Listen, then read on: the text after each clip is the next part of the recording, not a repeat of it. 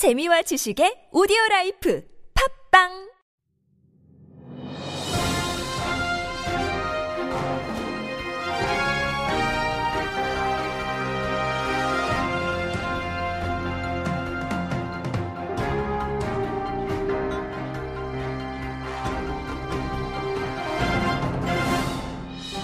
안녕하십니까.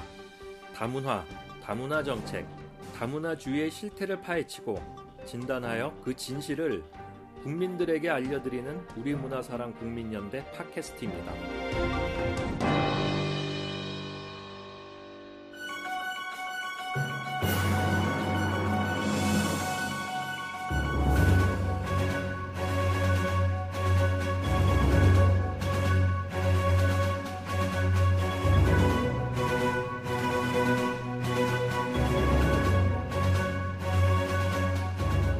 문사연 시사 논평, 다민족 공정을 둘러싼 보수 진보 논쟁, 그리고 참다운 민족주의.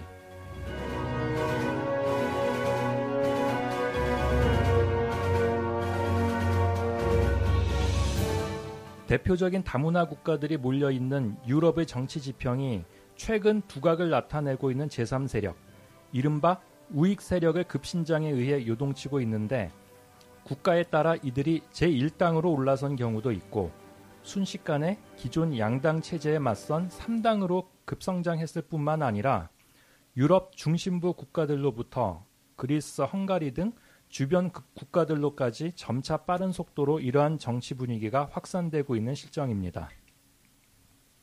그런데 이들을 콕 집어서 우익이라고 부르는 것이 정확한 표현일까? 물론 그들이 공통적으로 자유주의 경제 시스템의 신봉자라면 가능하겠지만 그들이 정치 세력화된 주된 이슈가 경제 시스템만의 문제가 아닌 국가 정체성과 고유한 그들만의 문화 정체성이라고 할 것 같으면 아울러 이것을 기반으로 한 고유한 경제 단위의 견실한 유지가 주 목적이라고 할 것 같으면 그들은 우익이 아닌 보수라고 불려야 마땅할 것입니다.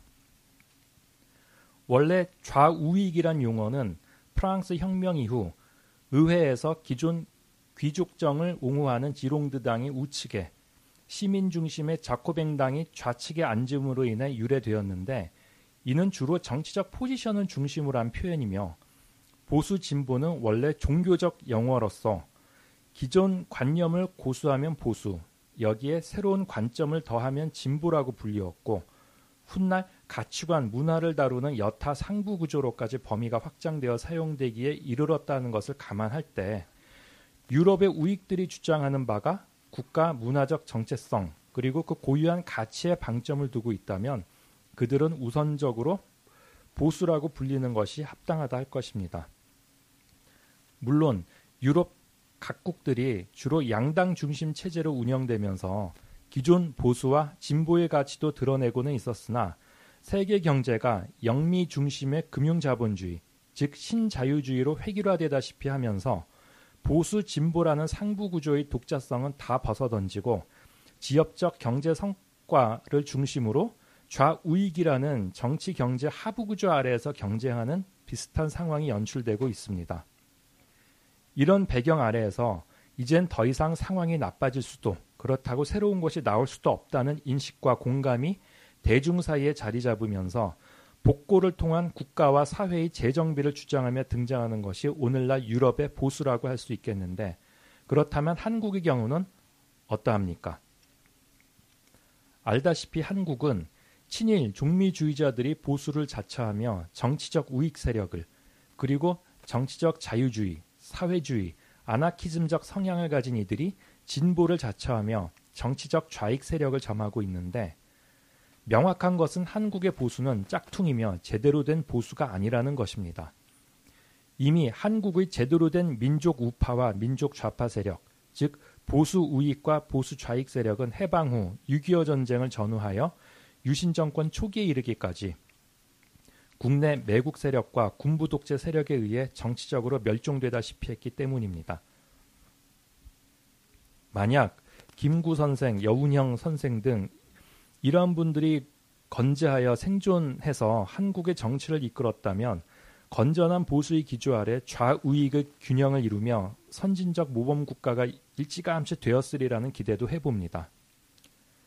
그렇다면 한국의 진보는 주로 유럽 수입산 정치 이론과 사상, 논리로 무장한 4대 계몽 세력이 중심으로서 보수적 가치는 등한시한, 등한시한 채 관념적 이상론을 중시하는 엘리트적 사고를 하면서 서민 대중을 가르치고 정치적으로 의식화하는 데 몰두하고 있는 상황인지라 혹자는 이들을 입진보라고 부르는데 문제는 사실상 정치 세력화된 이들 양대 세력이 모두 엄청난 이권과 기득권을 장악하고 있기에 계속해서 자신들의 권력을 확대 재생산하기 위해 국민들을 쇠뇌시키고 의식을 장악하기 위한 구호와 슬로건, 남발, 정치적 명분만을 앞세우고 있다는 것입니다. 이들 양대 정치 세력의 공통점은 사실상 한국에서 국가 자체, 국민 자체를 의미하는 민족이라는 개념은 등한시한 채 정체성 논쟁을 회피한다는 것.